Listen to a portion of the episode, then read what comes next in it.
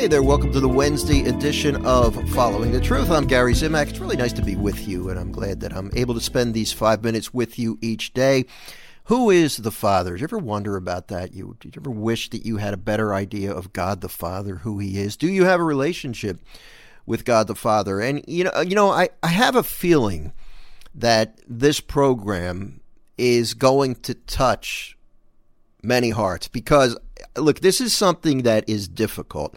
Understanding the Father, especially once you have a relationship with Jesus, it can be mysterious. Well, what am I supposed to do with God? And I really don't know God, or do I need to know God because I have Jesus? But if you listen to Jesus, you listen to what Jesus had to say, He tells us constantly, pray to your Father, talk to your Father, ask your Father for what you need. But do you feel sometimes like you don't know God the Father? I struggled with this, and it wasn't that long ago that this was a major issue for me, and I was trying to read about it, I was praying about it, I was talking to Jesus about it, I was talking to the Father about it. I got a lot of different ideas, and I'm happy to say that I do know the Father now a lot better than I used to. I'm understanding, but every day I'm learning a little bit more about Him. But how do you do that? How do you learn about the Father so that you can understand Him, so that you can have a conversation with Him, so that you can turn to Him for your needs? Let's look at the gospel from today's daily mass. And Jesus gives us some good ideas. This is John chapter 14, verses 6 through 14. Jesus said to Thomas, "I am the way and the truth and the life.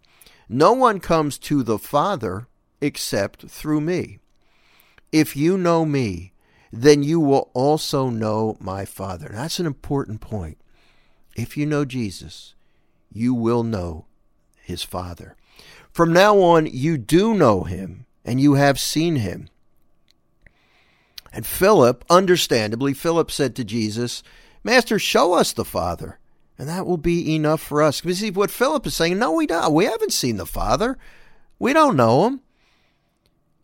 And Jesus said to him, "Have I been with you for so long a time, and you still do not know me, Philip?" Now, if I were Philip, I would say, well, wait a minute. Yeah, I know you, Jesus, but I don't know the Father. Jesus goes on and states, "Whoever has seen me has seen the Father. How can you say, 'Show us the Father'? Do you not believe that I am in the Father, and the Father is in me? The words that I speak to you, I do not speak on my own. The Father who dwells in me is doing His works. Believe me that I am in the Father, and the Father is in me.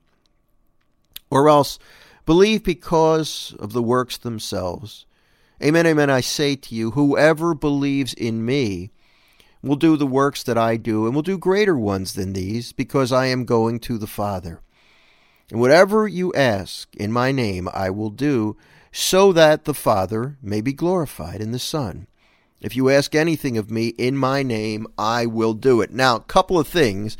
Obviously, I only have a couple minutes here, but I chose not to highlight those last couple of sentences.